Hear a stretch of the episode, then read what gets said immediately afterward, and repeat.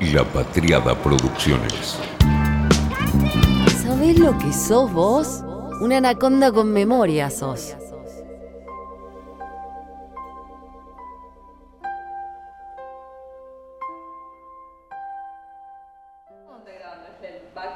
Acá, acá vamos, a, vamos a empezar. Em, bueno, estamos acá con el agente del Poder Financiero Internacional, terco y caprichoso. Em, obviamente Martín Guzmán. Em, yo voy a hacer una introducción que es un poco para una introducción del episodio, pero más que nada porque como es algo que, que quiero decir a quien está escuchando, también quiero que lo escuches vos y si lo digo después, quede editado y el entrevistado no lo escucha y eso es como deshonesto. Entonces, obviamente que lo, lo que más eh, seguramente otra persona que te quiere venir a ver, quiere venir a buscar, es como que vos le respondas a toda la catarata de gente que te dijo cosas en este último tiempo. Serían unos títulos espectaculares. Probablemente si yo te lo pregunto, vos me lo vas a contestar. Pero a mí, yo, yo no sé qué pasa, pero me parece que los oyentes del episodio también, del, del podcast, yo estoy como muy aburrida de todo eso. Estoy absolutamente agotada la interna ni siquiera me parece picante, me, ya, me aburre, me agobia, 40 grados de calor, sequía, este, inflación, y la interna me parece como mucho. Entonces prefiero, voy a mencionar el tema para que no parezca que, ah, no sé, no le preguntas, sí te voy a preguntar, pero la verdad es que lo antes que podamos salir de ahí porque me aburre. Dicho eso, eh, voy a mencionar un par de declaraciones eh, solamente como referencia, y una respuesta en un tuit que me pareció que estaba bien. Eh, la presidenta de la Cámara de Diputados dijo que le daba vergüenza que haya sido ministro, que hiciste un gran daño, eh, que, el problema no fue solo Macri, sino también Guzmán. Ya ahí tenemos una referencia, ¿no? Te equiparan un lugar importante que es parte de la cuestión psicológica que a mí me llama la atención. Y después el tema del intendente de Avellaneda que planteó lo del tema de que estábamos por, por, el gobierno estaba por irse en helicóptero. A su vez, esto se dice cuando sale el comunicado de la cámpora y leo el siguiente tuit, que me pareció una gran reseña de todo lo que nos pasa a muchos. Dice, Frambe lo dice, dice, la cara de piedra de la cámpora que habla de derrotismo y levanta una candidatura fantasma de CFK para acordar con masa. El masismo disfórico que encima que pidió toda la botonera económica, ahora se acuerda que Guzmán es un agente de la CIA. El gobierno entregado agotador. Un poco resume, uno no, se lo toma en chiste ya. Entonces, cuando una acusación de agente del Poder Financiero Internacional pasa a ser un meme, el problema político es otro Hecha la introducción, si vos querés comentar algo sobre las apreciaciones terco, caprichoso, agente del Poder Financiero Internacional, que das vergüenza y que estabas por irte en helicóptero. Entonces, Cuántas cosas. Bueno, gracias Mariana. Eh, a ver, sobre el primer punto, lo de eh, terco en la negociación, fue muy interesante eh, el episodio que, que, contó la vicepresidenta y bueno, bienvenido que se cuente esa historia. Y también hay un trasfondo de toda esta cuestión que la, gente no conoce, tal vez te lo puedo contar de cómo se llega a ese punto eh, y recordar qué es lo que se dijo. Eh, cuando nosotros estábamos en el 2021 en la negociación con el Fondo Monetario Internacional, la situación política internacional fue cambiando. Y hubo un hecho que fue eh, significativo para el estado de la política internacional, que es cuando Estados Unidos se retira de Afganistán cambia la dinámica de la negociación en ese momento y adquiere mucha más presencia en la mesa de negociaciones eh, la representación de los intereses del establishment financiero, particularmente dentro de Estados Unidos. Y ahí hay un empuje muy fuerte por parte del Fondo Monetario Internacional. Ahí el, el, nombre de referencia puede ser, puede ser el amigo este, David Lipton, era este, ese David Lipton, un funcionario del Tesoro que ya eh, está retirándose que, que, fue, obviamente es un funcionario Pero de peso. Es, es, ese momento, digamos. En el Tesoro, claro, bueno, ahí el staff del Tesoro eh, representa la voz, no siempre, al final no terminó pasando, pero tiende a representar la voz del principal accionista en el Fondo Monetario Internacional. Voy a contar el final de la historia, termina eh, no siendo el staff del Tesoro el que decide la posición de Estados Unidos, pero en ese momento eh, se empujaba por un programa muy parecido al que acordó el gobierno de Macri, que era un programa de ajuste. Eh, y bueno, todo el, Frente de Todos, los, líderes del Frente, el presidente, la vicepresidenta, conocían en detalle esta situación, se empujaba por un plan de ajuste y obviamente nosotros lo que hacíamos era defender con, absolutamente con, el, con todo la posición de la Argentina. Eh, y sí, efectivamente, bueno, la vicepresidenta contó esta anécdota en donde el presidente del Banco Central eh, le pide una reunión y le manifiesta que yo estaba muy duro con el Fondo Monetario Internacional y que era importante cerrar y el apoyo de ella en ese momento fue muy importante porque, claro, si hubiera dicho, ok, me junto con el Fondo Monetario Internacional, se acabó la negociación, era entregar. Y ella no hizo eso. fue una socia en la dureza en ese caso.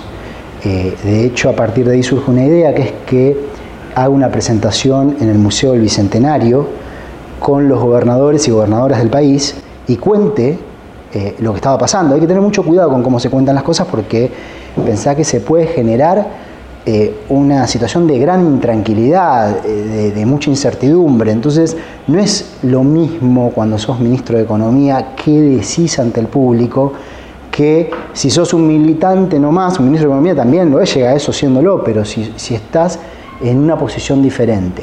Porque cualquier mensaje que das eh, puede afectar la situación de qué pasa con el dólar, por lo tanto qué pasa con la inflación, hay que tener mucho cuidado. Eh, decidimos en ese momento que iba a contarle a la sociedad argentina exactamente qué es lo que estaba ocurriendo y conté que la diferencia entre lo que la Argentina quería hacer y lo que el fondo demandaba era la diferencia entre un programa que iba ordenando las finanzas públicas gradualmente, sin desestabilizar eh, la recuperación tan fuerte que estaba viviendo en ese momento la Argentina, veníamos de crecer eh, más de 10% en el 2021 con creación de empleo muy fuerte, 1.150.000 puestos de trabajo, versus la posición del fondo que lo que pedía era un programa de ajuste eh, que iba a desestabilizar la recuperación y sirvió, sirvió porque al día siguiente los medios internacionales en sus portadas tenían esta cuestión y eso le impone un costo fuerte también al Fondo Monetario Internacional ¿Qué termina ocurriendo? Se le termina quitando al staff del Tesoro la decisión sobre, eh, de, Estados Unidos y la Casa Blanca termina involucrándose y terminamos se fue moviendo el FMI y terminamos pudiendo acordar en un programa que consideramos que ayudaba a darle continuidad a la recuperación, es decir, un programa de no ajuste. Ahí hay como una cosa que yo no, obviamente no sé por qué Cristina cuando dijo eso lo hizo, no tengo, no conozco la intención.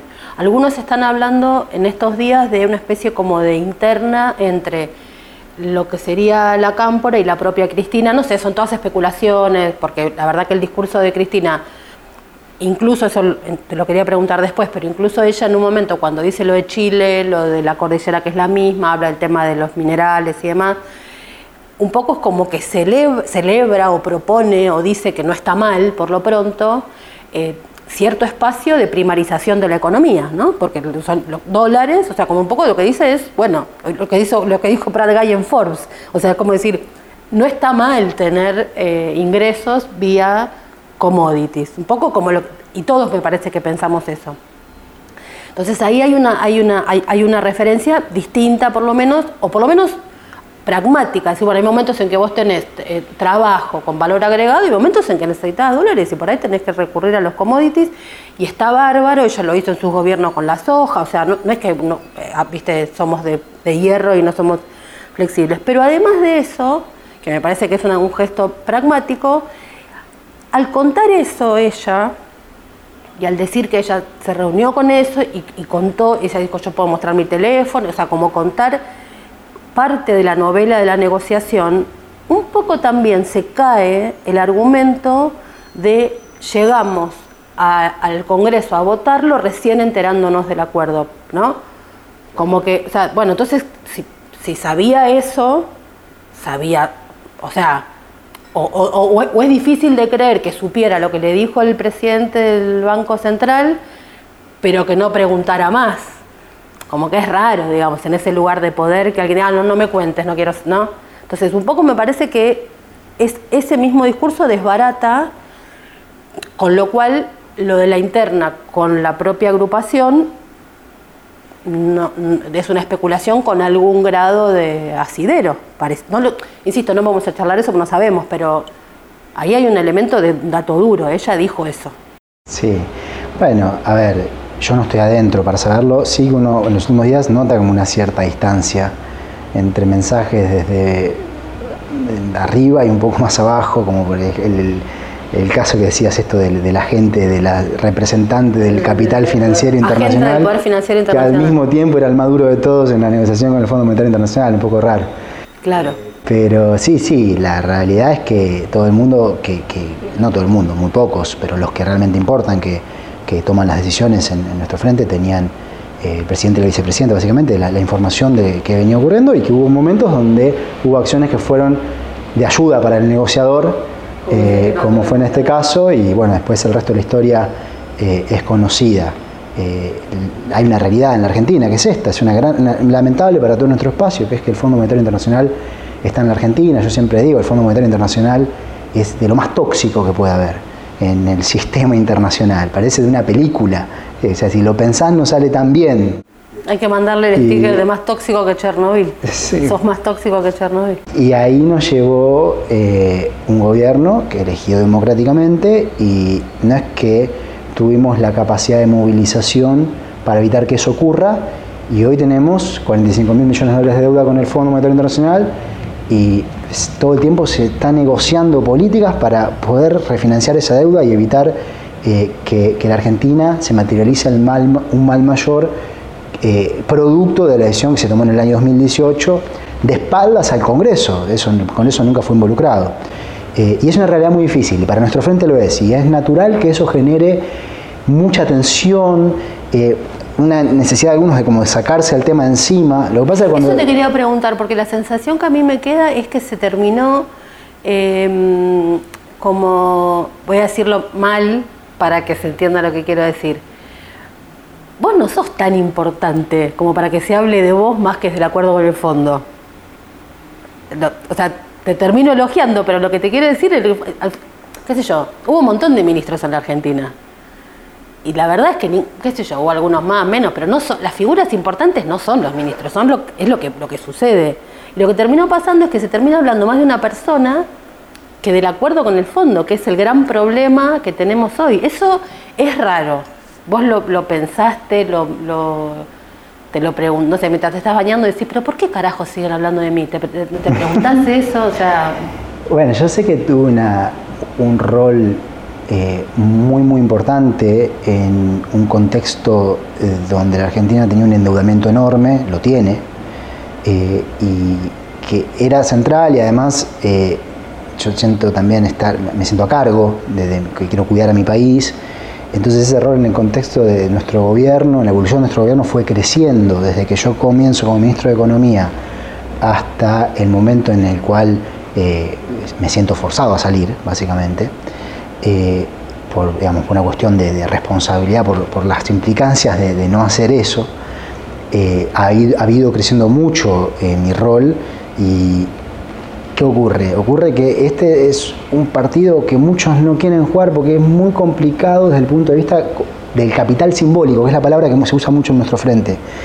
Y, bueno, pero uno lo Como el desgaste que implica estar en esa no, primera tener línea. que llegar a un acuerdo con el FMI. ¿Quién quiere llegar a un acuerdo con el FMI? Imagínate, a mí, ¿sabes las ganas que me dan de pero vayan, obviamente, pero no tenemos hoy 45 mil millones de dólares para pagarles y por eso era tan importante eso. Y, bueno, yo estuve eh, conduciendo esa negociación dentro del de, eh, arco político nuestro. Y en ese marco, em, el artículo, el famoso artículo 11, que habla de la sequía. Sí. Que dice, ¿qué dice ese artículo? eso es un, es, un punto, el punto 11 en el acuerdo aprobado por el Congreso, que lo que dice es, mira, acá hay incertidumbre y como pueden pasar un montón de cosas, y este acuerdo está sujeto a ser recalibrado si se, si se materializan ciertos shocks, como por ejemplo shocks climáticos, eh, que es algo natural que debe incluirse en un acuerdo y que bueno, fue incluido. O sea que si viene la sequía, hay que, hay que muchas veces, la sequía vino. Pero volviendo antes al, otro punto que planteas, sí me, a veces uno nota, ha notado en la interacción con los compañeros y con las compañeras, que hay detrás una idea de qué, qué hace, qué, qué busca el que está acá, ¿no? Como que cuesta sacar la ficha a veces. Eh, en este ¿Qué- caso a mí, ¿no? O sea, ¿qué, busca, qué buscas vos? Claro, y entonces aparecen estas ideas, ¿y por qué está? ¿Por qué? Y a veces les cuesta entender, ¿y por qué estás acá? Porque lo que más creciste de cierta manera y lo que más te motiva y te apasiona es ver a la Argentina mejor. Pero es difícil que eso se pueda, hasta te diría, aceptar en ciertas circunstancias y bueno, genera lo que genera. Eh, pero eh, aquí Pero estamos. Yo te traje a cuento lo del artículo 11, no por una cuestión técnica, sino porque si fuiste eh, terco y caprichoso, y, y está ese artículo que habla de la sequía, se podría hoy recurrir a él, por ejemplo, para decir, bueno, mira, hola, fondo, tenemos este problema que ustedes firmaron acá, eh, ve, Sí, de hecho se está- algunas metas se han ido recalibrando, eso es una realidad y esto va a pasar todo el tiempo. O sea, uno no, es que quede en piedra, el mundo va evolucionando y hay que ir adaptándose. El gran tema de la Argentina es que tenemos unas restricciones muy difíciles. Eh, no- esa es la realidad que vive la Argentina. Entonces, aún si el FMI mañana te dijese, bueno, ok, no, no hablemos, no me pagas, la, o sea, no- está la deuda ahí, después vemos, un día vemos, está ahí, no se quita la deuda, pero ahora definí tu política. No es que vamos, va a cambiar demasiado eh, eh, eh, la- el conjunto de oportunidades para la política económica. Por el hecho de que la deuda está ahí. Está la deuda, hay pocas reservas, eh, la moneda es muy débil, eh, el crédito está dañado porque el crédito en dólares no existe, por lo que pasó entre- a partir del, del 2016, que culmina con la corrida sobre la deuda del 2018. Eh, entonces, sí, tenemos este problema enorme con el Fondo Monetario Internacional. Siempre que te expones al fondo, condicionás tu capacidad soberana, eso es así siempre, y por eso es tan importante negociar, y la negociación tiene que ser política. Esta no es una negociación técnica, es una negociación, co- como lo decíamos nosotros, política, o sea, tenés que tener el, entendimiento técnico de las cosas para saber hacia dónde querés ir, pero después construir los apoyos políticos para sacarle el tema de la mesa a los que van a jugar a favor de otros intereses. Eh, Bueno, la película resultó como resultó, estamos acá, qué sé yo, ya, ¿ves? esta es la parte donde yo digo, ya está, no quiero hablar más del acuerdo, me, me, me aburrí, me aburrí, me aburrí, vamos a, a otra, a, a otra cosa. Hay una imagen que, que es la parte donde mí se, se me pone más, más divertido el asunto y me parece la pregunta, bueno, ¿por, qué? O sea, ¿qué, que yo hice un, podcast que se llama ¿Qué les pasa con Guzmán? O sea, ¿qué, qué, qué les pasa con esta persona? Porque hay, hay algo ahí patológico que hasta me divierte, eh, si no fuera grave para, para el país, ¿no? Pero eh, hay una foto que me parece que se esperaba, que es el día que vos, el- te, vos te renunciaste un, un viernes, un sábado, un sábado. Entonces el lunes la foto que iba a ser la tapa era vos con tus valijas regresando al Poder Financiero Internacional, donde, do- donde de- del que sos agente, ¿no? Eh, como esa foto no pasó, a mí, a mí me parece que empezó- se creó algo. ¿Qué quiere este pibe? O sea, encima de todo no se va. Eh, y el otro día estaba hablando con un exfuncionario, entonces me dice casi textualmente esta persona, me dice, a mí me da risa cuando dicen que Guzmán se quiere a trabajar al Fondo Monetario. Dice, porque no entienden cómo funciona Estados Unidos. Mirá si el tipo, trabajando en una de las universidades más prestigiosas del mundo, da clase, no le rompe la bola a nadie, y entonces ¿qué? va a querer irse a trabajar al fondo y convertirse en un burócrata. O sea, es como, como la peor idea. Y, y yo me reía porque decía, claro, también ahí hay una cosa como una especie de, de conocimiento eh, pre-muro de Berlín de las cosas, ¿no? Este, y es que, claro, el FBI, el Fondo Monetario, la CIA, como lugares que hoy, qué sé yo. claro, sí, Universidad de Columbia, como si fuera lo mismo. Como si fuera lo mismo. Y como si no fuera mucho mejor aparte. Y ya está, no, no te voy a preguntar la plata, pero mejor pago. O sea, como que hay algo ahí. Y yo digo, hay una película que se armó y encima vos te quedaste acá. Vas a dar clases yo. Entonces la pregunta es, ¿para qué te quedaste? Bueno, me quedé para eh, construir para la Argentina, esa es la realidad. No, pero, esta- y no, te lo digo, no, eso no, decímelo de, de- de- del- de- Es que yo me es- quiero quedar porque... Mira, te cuento, te cuento una anécdota. Yo eh, hace unos años con, con, eh, la persona con la que estaba en pareja hace unos años me decía, ¿por qué vivís así? ¿Por qué esa obsesión eh, todo el tiempo yendo a la Argentina. Vos tenés una ¿Esto vida. qué, qué año? Y esto sería, ponerle que fuera 2018. Vos tenés una vida que tan, digamos, con, haces lo que querés, con to- todas las oportunidades. Y yo me acordaba de una película, eh, de El secreto de sus ojos, creo que se llama, con Franchella, que Franchella, eh, en realidad Franchella es el, el- el- el personaje que interpreta a Franchella, eh, tiene que encontrar a, a alguien. Y en un momento se le ocurre ir a la cancha de Racing, porque descubren que el tipo era de Racing. Y dice, claro, porque vos lo que no podés cambiar nunca es una pasión. Vos podés cambiar cualquier cosa en la vida, Menos de pero no podés cambiar de pasión. Y bueno, tal vez sea así. Y es lo que me gusta. No sé, yo hago eso porque me gusta. Me gusta estar acá. Hoy estoy acá y estoy contento, me divierto. Están las chicas, los chicos del equipo. Y, y acá estamos, está la camiseta de Maradona ahí. Eh, eso es lo que uno hace, trabaja para hacer lo Porque, que porque, apasiona. también- porque parte del mito, o sea, era que vos te ibas ese lunes a ser un burócrata del fondo. Me- a mí me da risa porque, porque se armó esa... o sea, no, no- no soy una loca que pensé, estaba esa foto, estaba esa foto, esa, esa, esa- a mí me da decía, "Es- vamos a esperarla, a ver la foto si viene. Y mm, también hay una, hay una, mm, vos tenés como una forma de hablar, primero lo del el- ese estado zen, no sé por dónde. Una vez me dijeron, eh, me, me dijo una persona de vos, me dice, es tan, eh, para quiero usar la frase textual, eh, maneja tanto la violencia que no se enoja. Y claro, es como, la, como esa cosa, viste, que un poco eh, asusta, ¿no? Cuando, cuando, eh, y eso también construye una idea de que, mm, de que sos un cheto. Eh, por tu, la, la forma de hablar, la cadencia, la pronunciación del inglés y qué sé yo, que más o menos así tipo Dibu, viste, cuando pronuncia, el, el modo de pronunciar el inglés es como un tema de conversación en Argentina. Pero vos no sos un cheto. Supongo que no. Si mirás como vivo, no, No sé, pero digamos, no no sé, tengo con- ningún problema con los chetos. No, no, bueno, para yo nada. sí, pero...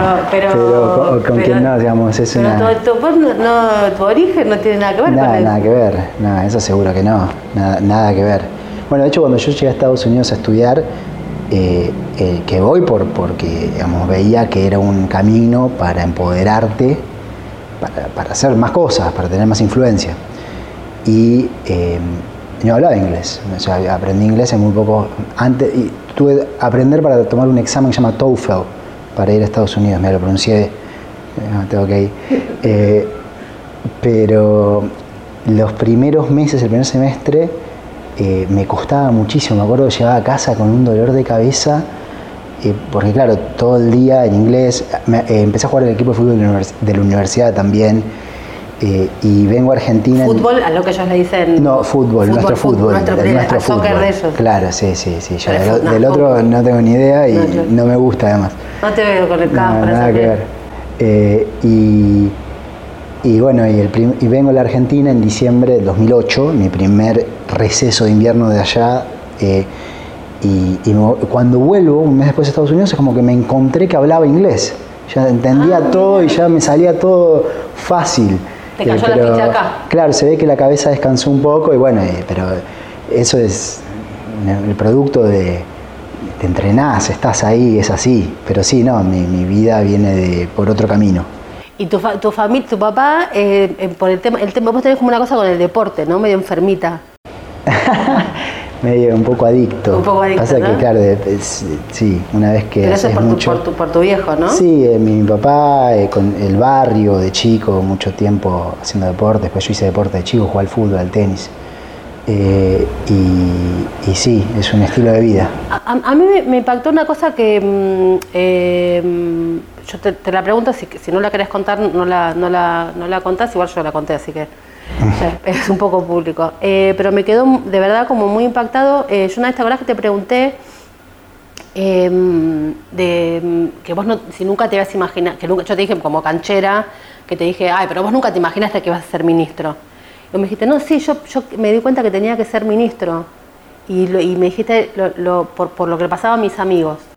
Sí, Y hay como un episodio, eh, y a mí- yo me quedé como muy tildada, como muy impactada. Por ahí es hasta naif, ¿no? Lo mío, pero, mm, pero cuando alguien cuenta algo así, a mí me, impa- me impactó mucho.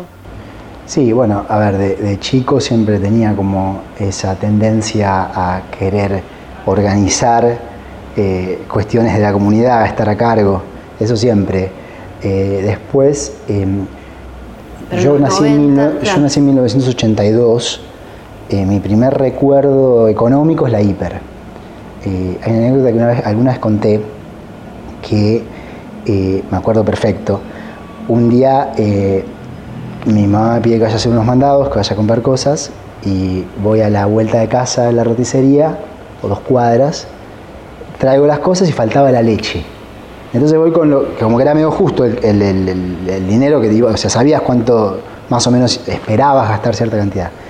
Y vuelvo a la roticería a comprar leche y ya había subido el precio. Eh, valía más australes, entonces no, alcanzaba. Eh, era como este, una sensación de culpabilidad, me olvidé la leche, ahora vale más cara. Eh, pero eso es lo que la Argentina a muchos le ha, generado. Después eh, viene la década de los 90, eh, yo, ahí yo crezco en ese, en ese país. En mi, familia, en esa época en, las afueras de La Plata se construyen unos barrios y ahí logramos acceder a una vivienda y ahí ves de todo y ves mucho también de la desigualdad, porque, no sé, haces tres cuadras y ves clase media que está más o menos bien, y tres cuadras para el otro lado y ves la situación de mayor eh, eh, vulnerabilidad. Eh, y sobre todo a partir del año 98, yo tenía 15 años, es, se ve muy fuerte lo que esa Argentina le daba a parte de nuestra gente, la empieza a aparecer el problema más grave del empleo, porque ya había problemas de cómo se distribuye el crecimiento, pero esto se nota muchísimo eh, en, esos barrios. Eh, aparecen los problemas de las familias que se rompen, eh, los chicos en la calle sin una red de contención, obviamente que el problema de, las adicciones, el problema de las drogas, que alguien que, entra en una situación de, adicción está en una situación muy, muy complicada, en donde tiende a entrar en situaciones de violencia muy complicadas. De hecho, yo tengo casos de compañeros que, fallecieron, fueron asesinados eh, de, equipo de fútbol. Eso es un amigo que entró a, robar en un. Bueno, ese uno que jugaba conmigo al fútbol, sí, le, entra a, robar a un vecino eh, que era policía y. Eh, bueno, en un momento quieren, no se conforma con que le den la billetera, quiere entrar a la casa y, el vecino tenía el arma justo en el bolso y le dispara eh, poquito tiempo después fallece, pero eh, una situación muy difícil desde lo que se veía socialmente y uno se pregunta, bueno, ¿cómo puede ser esto que sea así? Esto no tiene que ser así. ¿Cómo nos podemos organizar como sociedad para que esto no sea así? Y eso te va marcando. De ahí yo era un adolescente que iba creciendo eh, y yo empecé la facultad en el año 2001, que en el 2001 es un año que marcó a mucha gente en mi ciudad, en la ciudad de La Plata, universidad pública, que es eso que te da la, Argentina. La Argentina tiene esas cosas tan, tan valiosas que tanto hay que cuidar. Eh, la universidad pública debe ser de lo mejor que tiene la Argentina y de lo que más futuro nos puede permitir construir. Eh, así que sí, tenía unas orientaciones muy claras con una cuestión social que se veía y me dediqué a estudiar economía eh, principalmente por lo, lo que la realidad eh, nos fue presentando, en vez de hacer otras cosas que me gustaban, como por ejemplo la matemática, que era también algo que me divertía mucho, competía en las Olimpiadas de Matemática, inicialmente iba a seguir esa carrera, pero bueno, me terminé desviando. Igual estudié un poco de matemática también, pero fui por ahí. Y Ahora, cuando vos contabas lo de la, es, inevitable, em, yo soy más grande, ¿no?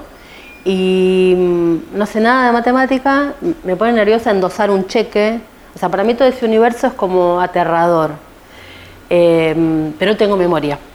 Y, la hiper eh, fue una cosa de mucha, em, eh, de mucha mm, desestructuración psicológica, ¿viste? Eh, además de la crisis, ¿no? además de todo eso. Pero fue una cosa que nos desestructuró mucho psicológicamente. Entonces, obviamente que viniendo de ahí, la convertibilidad la vas a abrazar el pueblo, digo, lo va a abrazar como dame algo, es ¿viste? como Rosa la tabla, pero no porque decís, ay, quiero que destruyan el aparato productivo, no, es porque como vengo de aquello, fue tal el golpe que te pido por favor una mínima estructura. Entonces, en tu relato de, lo, de, la, de la compra de la leche, obviamente que hay que, no es, no es lo que estamos viviendo hoy, pero digamos, es una situación angustiante lo de los precios. además de lo de la guita, ¿no? Si alcanza o no alcanza. Es algo que te desestructura.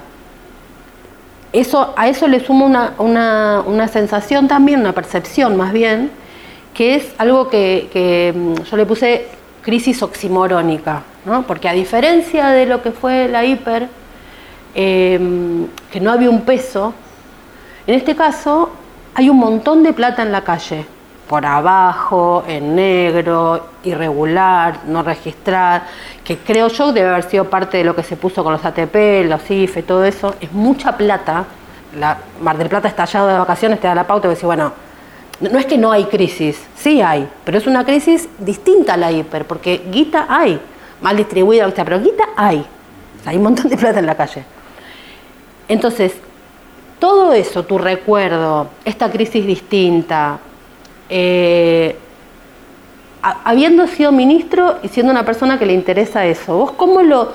No, no, una respuesta técnica no sé, porque por ahí vos me decís algo y yo no te lo puedo rebatir porque no tengo las herramientas. Digamos, contame en términos políticos, vos decís, acá esto es un quilombo por tal cuestión, esto, es un quilombo, acá la pifié con esto. o sea, como, ¿qué te pasa vos con esa ensalada que estamos viviendo eh, ahora con ese recuerdo, con, con, vos lo que vivís, con esas percepciones, con, bueno, con todo ese paquete. Bien. Hay dos, dos bloques que marcás, así que déjame ir un poquito atrás en el tiempo, después venimos al momento de hoy porque creo que vale conectarlos. Eh, hablaste de la salida de la hiper y la convertibilidad.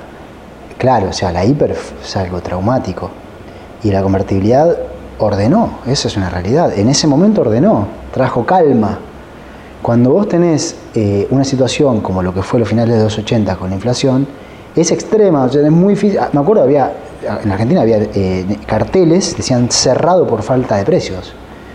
Eh, negocios que no podían directamente vender porque no sabías a qué precio vender. entonces pasa que al principio eso tiene un montón de apoyo. Después, en el tiempo, va generando las mismas condiciones para irte para el otro lado. ¿Y por qué marcó esto?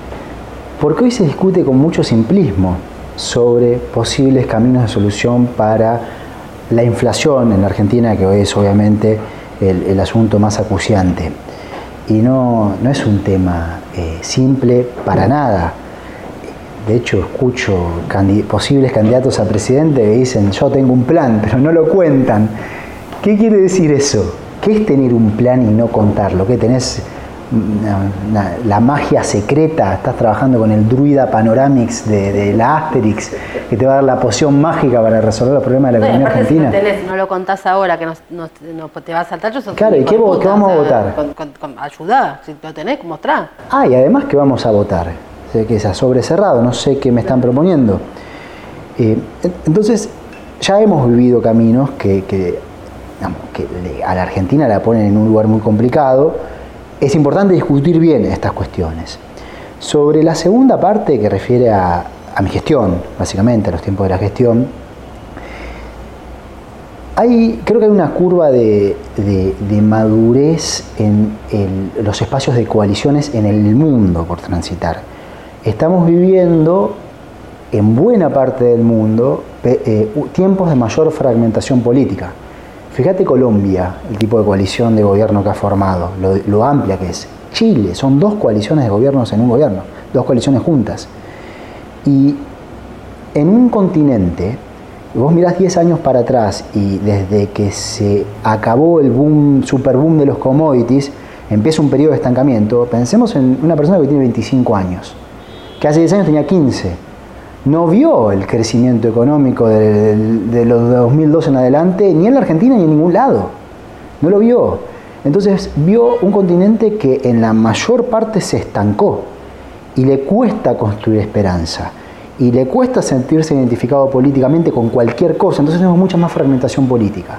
Y esto significa que es más probable que hagan falta coaliciones para ser competitivos electoralmente y hay que entender cómo esas coaliciones se tienen que comportar. Y ahí, bueno, obviamente que había habido, eh, hubiera sido mejor, y me incluyo, me incluyo, haber tenido eh, más eh, capacidad de construir entendimientos amplios dentro de espacios que digamos, tienen su nivel de diversidad, pero va más allá. A, a veces uno también se pregunta si eso era posible porque hay a veces conductas de me posiciono en tal lugar donde yo no quiero quedar pegado a esta cosa. Pero por esta cosa es la que tenés que resolver. Porque esta es la realidad.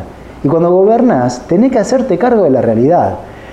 Entonces me cuesta eh, darme cuenta cuando me preguntás si eh, qué, cosas uno podía tener en, puede hoy tener en cuenta, que en su momento no se podían tener en cuenta, eh, poder hacer un resumen preciso de, cómo variar ciertos comportamientos. Y con el tema de la, de la en algún momento, o sea, dos cosas, vos en algún momento te da, te da miedo de, de, aquel recuerdo de que no compraste la leche y cuando volviste, pues, o sea, es, es, esa imagen te vuelve como temor o, es, o, es, otra Argentina? No, hoy Argentina no está, no está ni ahí ni en el 2001, no, nada que ver. Es otra Argentina esta y es otro mundo. Eh, es, esa Argentina que describías en donde eh, tuviste eh, en el 2018 empieza una crisis. Una crisis que viene luego, o sea, procede a algunos años de estancamiento. La Argentina se estanca en el año 2012, no nos engañemos con eso, ¿no? Se estanca en el año 2012 y hay una pérdida de la capacidad de poder llevar adelante políticas para un sistema más productivo, más inclusivo. Eso se va dando y en el 2018, bueno, yo soy muy crítico de lo que ocurre a partir de eh, de fines de 2015 con el gobierno anterior, el principio del 2016, cómo otra vez se empieza a tomar deuda en moneda extranjera bajo legislación extranjera de una forma eh, que, le podía hacer mucho daño a la Argentina y que finalmente le hizo mucho daño. Y en el 2020 tuvimos la pandemia, y la pandemia, hace unos días hablaba con, un, con una persona que se dedica a, a la ciencia del cerebro, a estudiar el cerebro. Y me decía, la pandemia eh, es un cambio estructural en las emociones. Eh, es, es tremenda la pandemia. Y la Argentina del 2021 se empieza a recuperar. Y, se recupera, claro, de vuelta, no tenés la fuerte recuperación del salario real en un contexto donde había todavía restricciones sanitarias. Cuando hay restricciones sanitarias, al sector de los servicios, el, que, el sector informal sobre todo, es el que más le cuesta. Pero hay mucha creación de empleo, eh, crece la actividad. Y entonces, ¿qué tenemos? Y eso, bueno, en el 2022 por cierto tiempo continúa. Y hoy tenemos una Argentina que eh, tiene niveles de actividad altos, que, bueno, obviamente se han detenido, al mismo tiempo que tiene este problema con la inflación y la imposibilidad de recuperación del poder adquisitivo del salario. Entonces, no es que ni observás esta situación de angustia que te da el no empleo, pero sí hay mucha ansiedad. Porque imagínate vos tenés que negociar, imagínate en el sector informal y tenés que negociar de forma informal tu salario cada dos o tres meses. Entonces, eso obviamente genera nivel de angustia y debe ser una prioridad eh, eh, atacar ese problema. Y, bueno, eh, entramos a uno de los temas que, que, me obsesionan y en los episodios hablamos de eso, no sé, la cantidad de veces que, que hemos mencionado el tema, que es la cuestión de los de los informales, pero como, es, como decimos siempre, no los informales de los planes sociales, que es una, una historia contada en la Argentina, o incluso, no sé, en los 90, por ejemplo, hubo eh, em, personajes de la crisis, ¿viste? Gasoleros, Zapolca nos contó, gasoleros, o, había como novelas que daban cuenta de los personajes urbanos. En este caso, tendría que haber una, o tendría que producir una, Polka o qué sé Netflix, una serie sobre los pibes que pedalean en Rappi, el uberizado, digamos, porque ese sector es, son informales con ingresos algunos altísimos. No me puse a preguntar, no, no, no digo a veces los valores porque queda como obsceno y la gente no tiene por qué saber, pero niveles de ingresos altísimos para cualquiera de los que estamos en blanco en nuestros trabajos, porque son cosas a las que no podríamos acceder, a niveles altísimos de ingreso, claro, con su propio cuerpo, ¿no? De 8 de la mañana a 8 de la noche y si llueve te jodés, que son los enojados de la pandemia también. Esa gente está muy enojada porque no pudo. Y también está enojada con los que decían no salgas de tu casa. Claro, la gente que decía no salgas de tu casa a veces era el que tenía la transferencia asegurada. Y esos no. Entonces hay un sujeto ahí que gana mucho, en muchos casos, que se rompe el alma, pero que gana mucho, que es 40% ponerle de la economía, que tiene una presencia social importante hoy, porque gasta, se ve, va a Mar del Plata, eh, mete cifras récord de consumo de restaurante, no sé qué. Y ese nuevo sector, y justo, bueno, eh, nosotros el episodio pasado hablamos de eso, y hoy sale una, una nota en la que se te menciona en perfil sobre este tema como en un encuentro tratando me interesa, no sé, o una descripción o un análisis o sobre esa reunión, digamos, pero es un universo que ahí está, vino y dijo, hola, acá estamos. Sí, sí, sí, sí, sí, desde ya. Un 40% que es muy diverso. Claro, yo pero digo, el que gana poco, todos hablamos del que gana poco. Sí, el que habla gana, mucho, parece como que, que dice que em, esto es una realidad. Está ese que también dice, a mí no me conviene formalizarme. No me conviene, no lo hago porque no me conviene. Y pero hay potencialmente, hay ventajas grandes de, una, de la formalización. Lo que pasa es que el mundo evoluciona, las tecnologías evolucionan, los modos de producción evolucionan y acá hay que adaptarse. Esto es una realidad. ¿Cómo tiene que hacer el Estado para adaptarse a eso? Es, ese es donde quiero ir. Ahora voy a ir a eso y te una, una anécdota de hace unos días que, estábamos en, en, Columbia, en la universidad, y eh, entre uno de, de las personas del equipo entrenó a un bot de, Stiglitz. O sea, el bot es Stiglitz. y eh, claro, le hicimos una entrevista al bot, pero a Stiglitz bot. Ah, genial. Y sabes que la mitad de las respuestas eran perfectas. Perfectas, o sea, ya está listo, acá está la entrevista, no tenés que editar nada. La otra mitad le faltaba al bot, hay que entrenarlo un poco más. Igual te decía, eh, te, te indicaba en dónde había cosas por penetrar mejor en la comunicación, que se entienda mejor. Si no lo entiende el bot, por ahí mucha gente no lo entiende tampoco. Pero ese es el mundo que vivimos. Es un mundo donde la tecnología evoluciona muchísimo. Es el mundo de la inteligencia artificial. Y acá a veces quedamos atrapados en que de cosas no se puede hablar. Y yo hablo de lo que se tenga que hablar. ¿Por qué no se puede hablar de la adaptación de la organización del mercado de trabajo? Si esto es muy importante y las tecnologías evolucionan. Ahora, tampoco, cuando viste que la, clásica, viene alguien dice la reforma laboral, que es el lema en la Argentina asociado a las políticas neoliberales. No, pero los sindicatos y los movimientos sociales, me encantaría ver más inversión en capacidades técnicas. Esto en otros lugares del mundo pasa, ¿eh? por parte de los propios sindicatos y los movimientos sociales, que ellos diseñen cuál debe ser el esquema para adaptar la organización del mercado de trabajo a un mundo cambiante, donde las tecnologías cambian. Esa es una necesidad que enfrenta la Argentina, al mismo tiempo que tiene que resolver un montón de temas, pero no es que hay que dormirse y decir, bueno, listo, con la informalidad estoy bien, ganando ingresos altos algunos, tengo el problema de los ingresos bajos.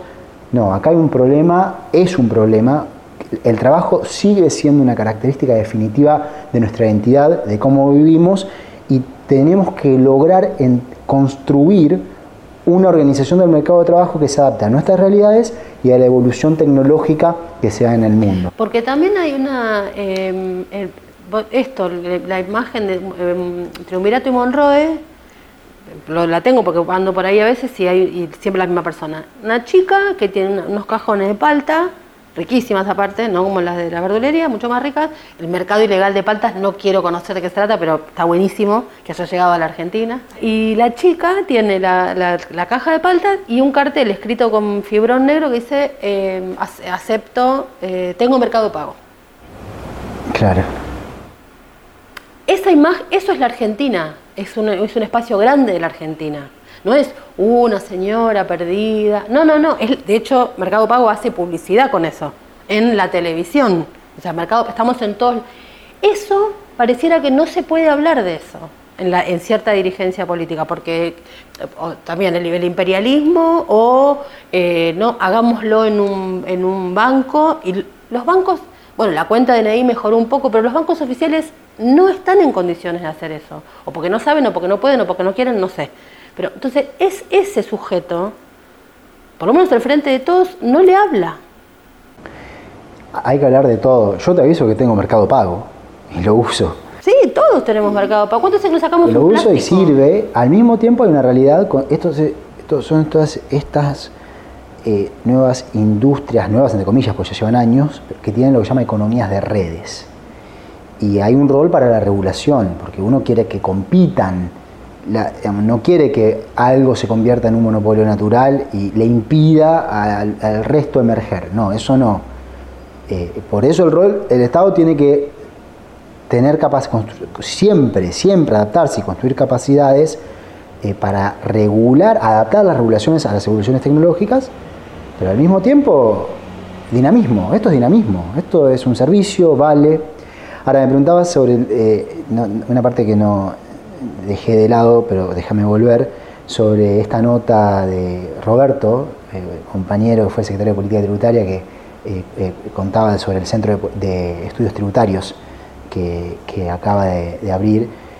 y bueno, y es un poco también lo mismo acá, que es parte todo de una estructura te, te, cuento, te doy una primicia si querés, que es qué hacemos acá, que lo que hicimos justamente fue eh, abrir un think tank que lo que busca es fortalecer la capacidad de eh, construir políticas públicas en Argentina y de actuar de forma programática. Yo, soy, yo creo fervorosamente en el valor de actuar de forma programática, de actuar con método, de pensar las cosas. Hay un valor en la educación, hay un valor en la teoría. ¿no? Muchas veces, y esto creo que es transversal en la Argentina a, los distintos espacios de poder, muchas veces las viste, proyectos que son para ganar, pero después tenés que gobernar. Y es como hablábamos antes de cuando no te dicen, tengo un plan. ¿Cuál es tu plan? De acá lo que buscamos hacer es cada uno de los temas que importan para la estructura social argentina, los desafíos la, que la, la nota de perfil por la que me enteré de esto dice dar respuesta a la informalidad laboral y tributaria y la falta de inclusión financiera de los sectores populares, como un textual. E, eso es uno de los temas y eh, lo, eh, queremos pensar, seguimos, digamos, le damos continuidad, algo que veníamos, que venimos haciendo desde hace años, que después del Ministerio de Economía eh, y distintos lugares del Estado lo llevamos a cabo, pero eh, tener claro cómo actúas en cada uno de los grandes bloques estructurales que se definen en la política pública en la, Argentina. La energía, toda la economía, por supuesto, la organización del Estado, cómo debe adaptarse el Estado, el tema del trabajo. Como te digo, para mí el trabajo, el rol de los sindicatos y los movimientos sociales debe ser fundamental, central. Eh, y estos temas como los que mencionás. Eh, así que, bueno, Suramericana se llama nuestro espacio, desde Suramérica para el mundo y desde de Argentina para Sudamérica y para nosotros mismos, eh, y poder entonces en nuestro espacio eh, tener más capacidad programática. Creemos que eso es de muchísimo valor para la Argentina. Una cosa que se vuelve un poquito para atrás, pero porque es una, una chicana eh, mía y de quienes la dicen también. Em, a mí me da un poco de vergüenza, porque si yo me tomé trabajo a aprender, aprenderlo vos, ¿no? Me da un poco de vergüenza escuchar a mm, diputados o senadores Em, que dicen no, porque no, se reestructuró la, deuda con el fondo. Hasta donde yo sé, no se reestructuran deudas con el fondo. No lo digo para volver al tema de la, de la, deuda necesariamente, sino para vincularlo con lo que vos acabas de decir recién, el tema de la modificación del Estado. A mí me parece que hay algo de la dirigencia política que es muy notable, que es la falta de formación. Yo no sé cómo ves eso, quizá no acá, sino que, pero digamos, ¿qué pasa afuera con ese tema? hay, una dimensión fundamental para pensar el desarrollo eh, de la Argentina, el desarrollo social, económico, que es la política exterior.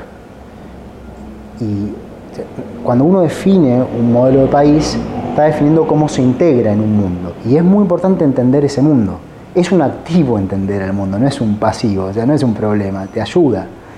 Eh, sí que creo que hay una necesidad de construir más capacidades en ciertos aspectos. Sí, a veces uno mira esas cosas y, bueno, igual, o sea, sí,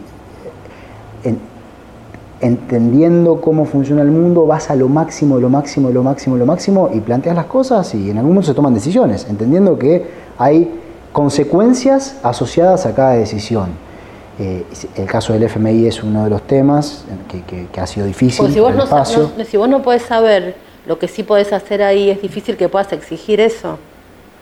a mí eso es lo que me preocupa, como, de, como que me, parece que, un, inconveniente que, observo es que hay, hay una parte importante de la dirigencia que más que no tener la solución a los problemas, a veces parecía no comprender el problema. Pasa, pasa. Y eso me parece más grave que no encontrar la solución, porque tenés un diagnóstico equivocado. Sí, a veces pasa. Y sí, se ha escuchado bastante esto. Obviamente que uno quisiera reestructurar todas las deudas. De hecho, pensemos en este caso, eh, es una negociación de un Estado-nación con todos los otros Estados-nación del mundo. ¿Con quién negocias cuando negocias con el fondo? Estás negociando con Estados Unidos, con China, con Alemania, con Francia. Es dinero de los contribuyentes del mundo, mal prestado en este caso. Fue un préstamo político para que eh, Macri gane la elección. Y tan, poco entienden a nuestra política que terminó siendo peor para, para Juntos por el Cambio y hoy lo sufren mucho, por tiempo lo sufrieron mucho, eh, pero cuando volvamos al, punto, al, momento inicial de, la irrupción del fondo en la Argentina, eh, no, las condiciones políticas en ese momento no fueron tales que hubo una manifestación de medio millón de personas en la Plaza de Mayo diciendo no vengan a la Argentina FMI, eso no pasó. Y una tras otra, en cuatro cuotas, cuatro revisiones hubo.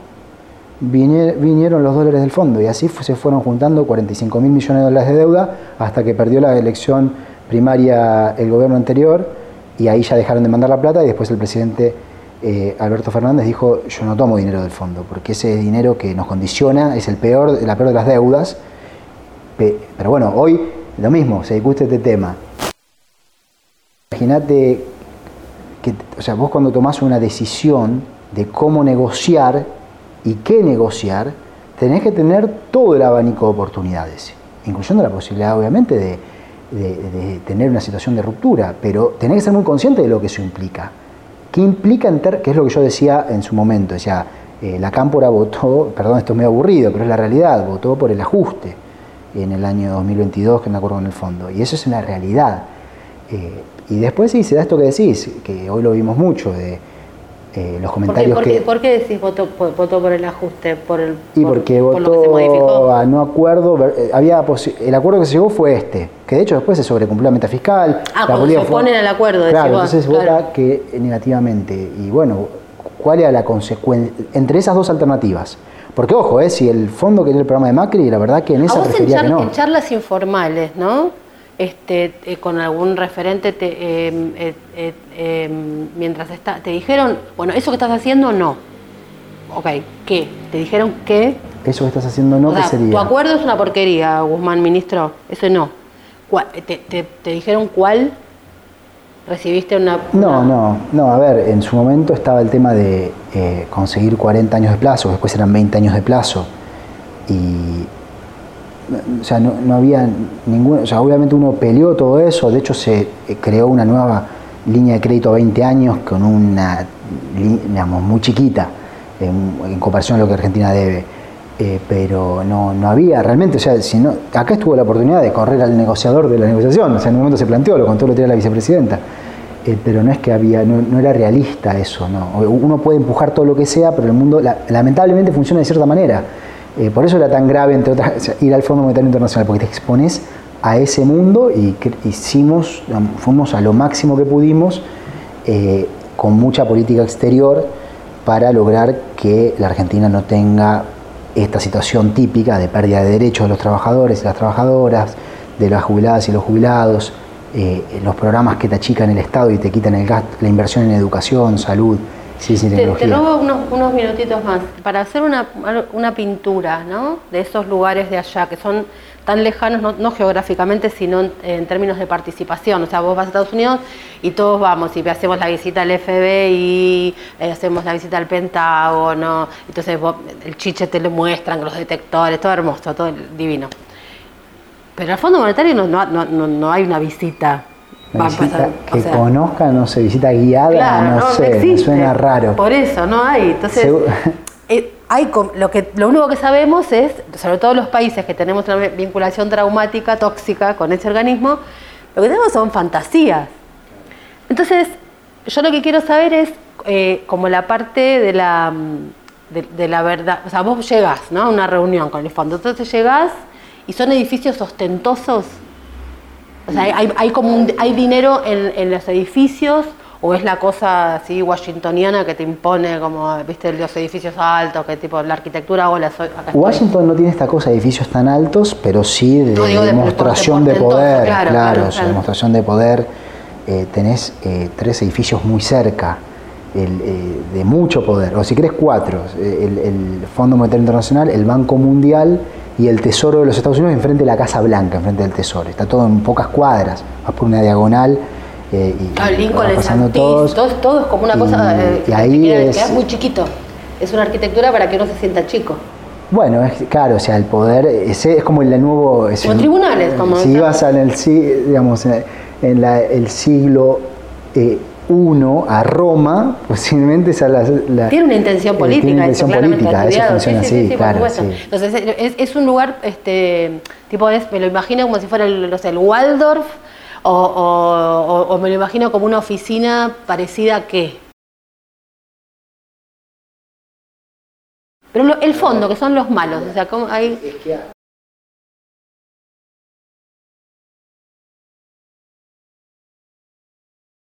Ok.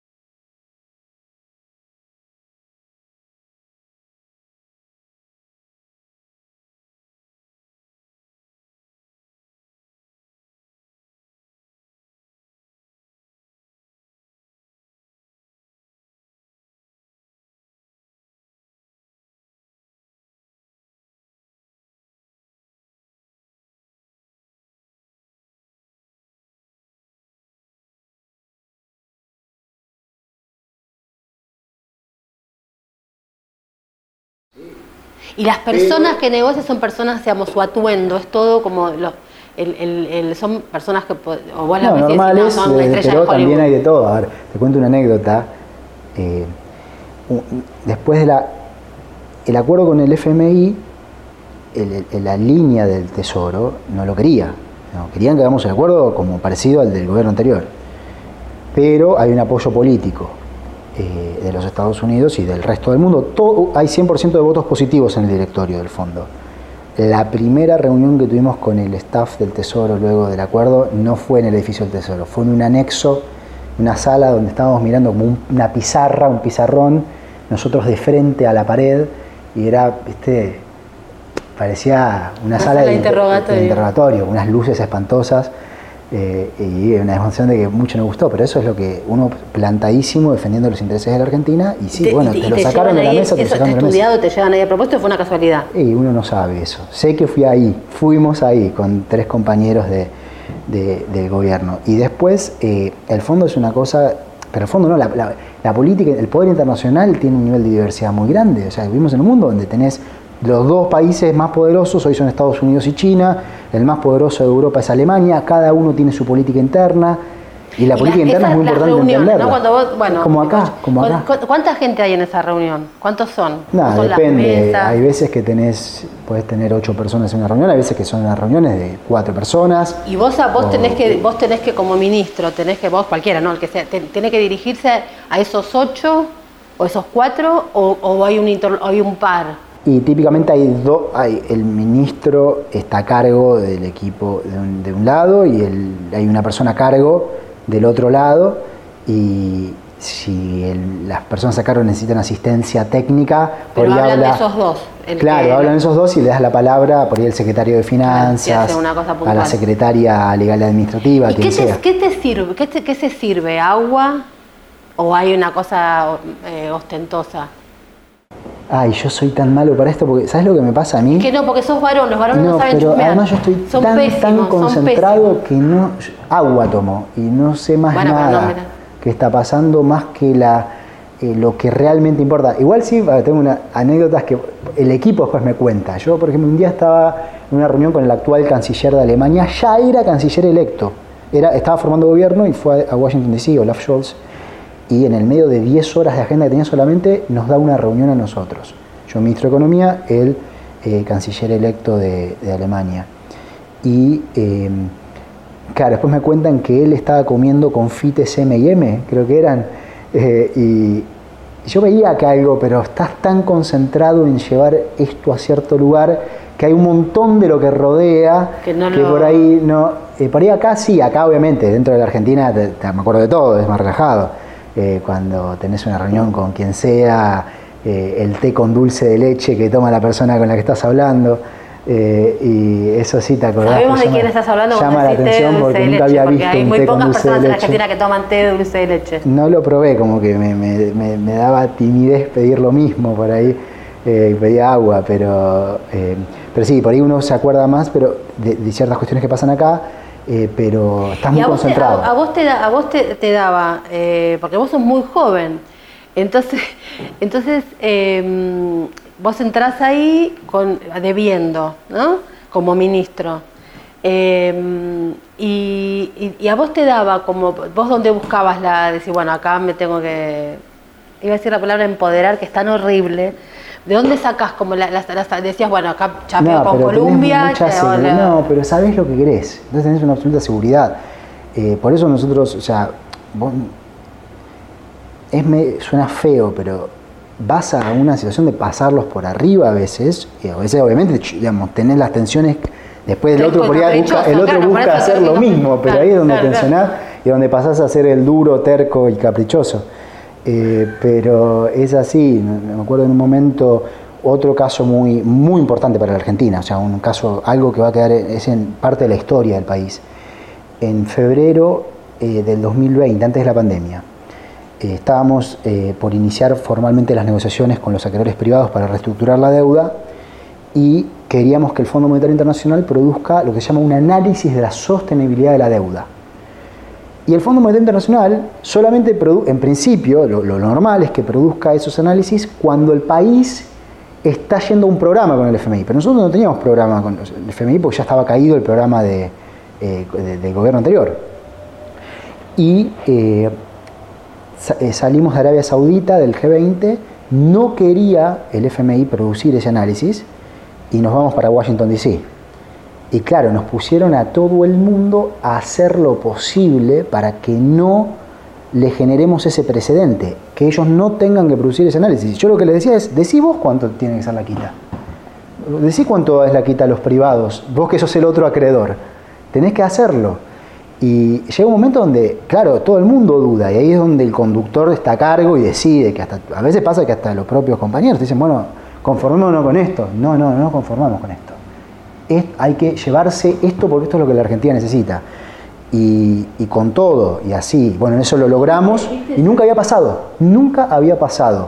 Y el Fondo Monetario Internacional produjo un análisis que era muy parecido al del gobierno y dijo, toda esta la quita que hace falta, que era algo que para los acreedores fue un bombazo, porque es una de las, tal vez la primera vez que no pueden usa- usar al fondo como su propio instrumento en la negociación. Entonces lo acusaban al fondo de ser peronista y a mí de ser el, el- el que... Qué pena que no haya, que no haya eh, eh, incluso puteándote, digamos, ¿no? Porque, pero qué, qué, qué, pena política, si cabe, la, el- de que el Frente de Todos no haya sabido cómo agarrarse de eso para decir, logramos esto, porque hay una especie como, eso, eso es- eh, va a terminar siendo dañino, ya es dañino. Eso lo digo yo, ¿no? Sí, bueno, hay, eso hay que mirar para adelante y yo creo que la Argentina realmente tiene, tiene la posibi- las, condiciones, puede construir las condiciones, déjame decirlo de esa manera, para estar muchísimo mejor. Somos un país que importa parte de las cadenas globales de valor en un mundo que, está cambiando mucho. El año pasado, desde la guerra en Ucrania, o sea, la, globalización cambia, se conecta vía bloques el mundo y la Argentina tiene realmente una oportunidad que por ahí nos cuesta aprovechar y un poco el tiempo se pierde por los desórdenes internos que tenemos como país, no hablo de un gobierno, eh, para nada, O sea, esto es un tema del poder de la Argentina en general, cómo se construye poder, pero eh, yo estoy convencido de que es posible construir las condiciones para una Argentina que esté muchísimo mejor, abordando sus problemas sociales más duros de, una forma efectiva, eh, teniendo una economía mucho más productiva, que agrega valor y que vivamos más tranquilos. Que yo hablaba de eso, tranquilizar la economía. Y que para mí eso es una base para una sociedad que, que vive mejor. Sí, el tema es la, que con la inflación es muy difícil lograr, pero bueno. Pero es parte de lo mismo, por eso yo no. creo que eso se puede atacar y la salida no es la chiquita, la salida es, pro- es productiva. Lo que pasa es que hay que racionalizar mucho el uso de los recursos del Estado, entender que hay desequilibrios por, por resolver y, y so- construir poder de una forma funcional, no de una forma que el poder sea un instrumento para la supervivencia, ¿sí? para no caer. Hay una editorial que a mí me gustó mucho de Diego Genud, que se llama El delito es perder. Y tiene razón, tiene razón con lo que dice. Hoy está ahí la Argentina. Y no puede ser que perder Lo que pasa es que hay una pelea por, tener razón en lugar de querer ganar las elecciones también, ¿no? O, muchas veces es, o, a, veces pasa que es eh, por la pelea, por, por eso digo, el, poder como un instrumento para la supervivencia. Eh, ponerme en un lugar donde construyo poder para sobrevivir en lugar de construyo poder para transformar. Bueno, yo quiero construir poder para transformar. Dos preguntas más y nos vamos. Eh, una, ¿te putean mucho por la calle? No me pasó nunca, la verdad. Eh, pero bueno, soy, seré afortunado. pero andás por la calle, no es que andás con auto Mucho hoy, a ver, hoy a la mañana me tomé el taxi cuando salía de una reunión, e inmediatamente me reconoció el taxista eh, y bueno, comparaba cuestiones, muy bueno el trato con el taxista, después cuando bajo acá lo mismo, no, la verdad que sí, obviamente, porque creo que tuve mucha exposición pública, pero eh, la verdad que... No te pasó, no te, no te putean, la, sí, la gente de nuestro país, la verdad que me, estoy agradecido, por ahí tuve suerte, pero eh, en ese sentido no, no, la verdad que bien. Y la otra, el, el Papa. Vos tenés una como tenías, no sé, como cierto vínculo, él te mimó un poco. Bueno, lo... que ahora está teniendo un rol, ahora sale un documental pronto donde niños que le preguntan barbaridades y las contesta, es como una figura... Y creo que es hoy el único líder en el mundo que tiene un mandato de justicia social eh, en intrageneracional, o sea, en, nuestra generación, e intergeneracional. Eh, para mí es una figura de, maravillosa y, a quien quiero mucho. Eh, ¿Vos lo conociste siendo ministro o antes? Eh, había tenido el privilegio de, conocerlo en una reunión eh, antes eh, y bueno, sus mensajes creo que en temas fundamentales para el mundo, justicia tributaria, los temas de las deudas, sustentabilidad, y, muchos otros. ¿Y lo operó un poquito con, cuando en la negociación o se mantuvo? obviamente que no, no, es mi tarea, tampoco lo sabría, eh, pero lo que sí hubo un evento en el año 2020 en, el, en, la, en la Pontificia Academia de Ciencias Sociales en el Vaticano, en donde él eh, dio un discurso en un contexto en donde estaban, pensé, estaba el ministro de Finanzas el secretario de Finanzas de Alemania, la ministra de Economía y vicepresidenta de España, el ministro de Economía de Francia, eh, la directora gerente del Fondo Monetario Internacional, eh, académicos y, gente que, que está en la práctica de los temas de deuda más influyentes en el mundo. Eh, hubo una reunión allí que fue muy importante para poner a mucha gente en una misma página y eso tuvo un impacto en las narrativas globales, en la discusión global en el año 2020 y la verdad que obviamente que eh, como ciudadano del mundo uno reconoce eso y agradece muchísimo. Y, sí, te digo, es, un, es un, líder en el mundo muy importante a quien vale eh, hacer todo lo que se pueda para que su palabra y su misión tenga más fuerza. Bueno, muchas gracias. Bueno, un placer. ¿Sabes que me olvidé de preguntarte, Martín, el tema del, Silicon Valley Bank? Que viste, fue a la mañana y nosotros dijimos, yo lo que dije es, em, lo que pensé es, calienten que entran, pensando en la película La Gran Apuesta, ¿viste? Bueno, entran, eh, vuelven todo, vuelve eh, Christian Bale, vuelve Brad Pitt, la película, dos. Este, pero después parece que se calmó. No sé si vos nos, nos, puedes explicar, o sea, como qué, fue lo que pasó, por qué la cosa se calmó o, pareciera, lo del Credit Suisse parece que también lo pudieron calmar, ¿no? Como, ¿qué fue lo que, lo que sucedió ahí? Porque encima se mezcla, ¿no? Bank y Silicon Valley, y es como las dos palabras claves del, del, planeta.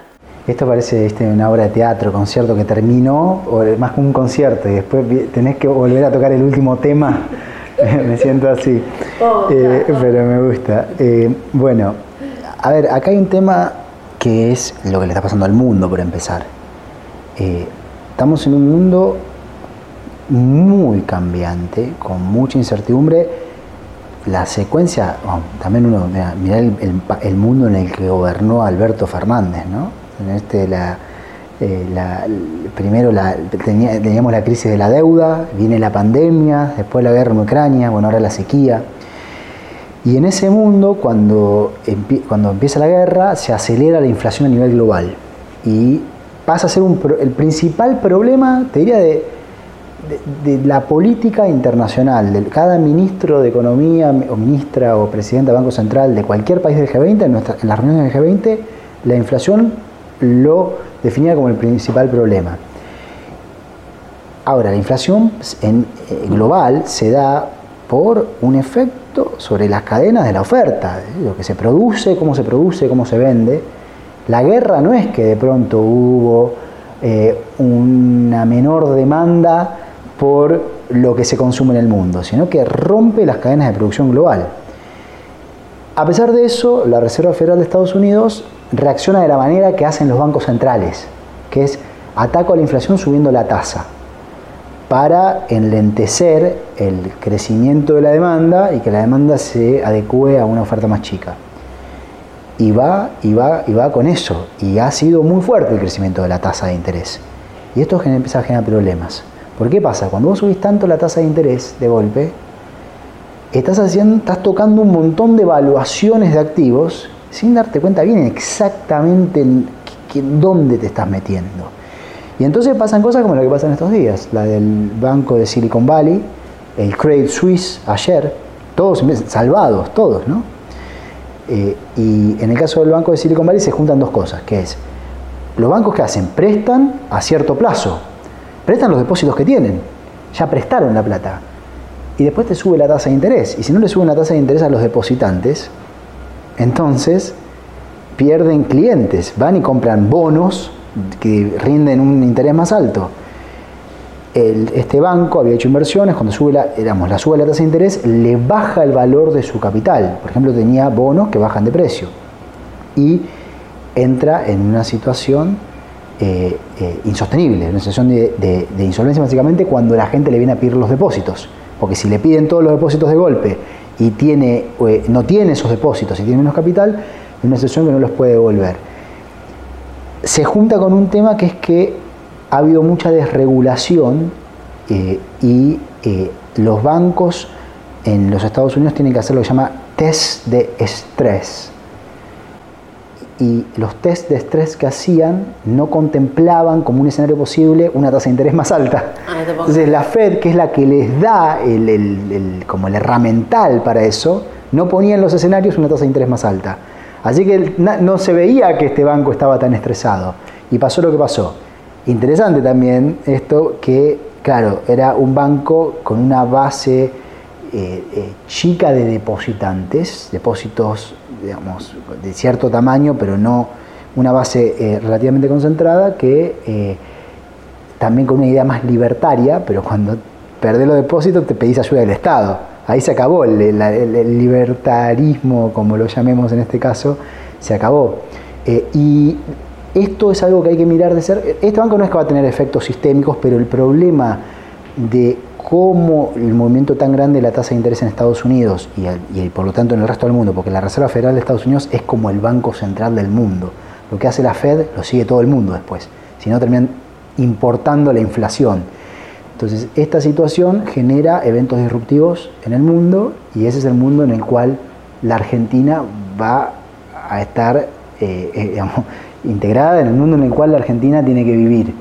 Eh, así que hay que mirar con mucho interés lo que pasa afuera para, a la hora de hacer política pública en la Argentina. Fue una realización de La Patriada Producciones.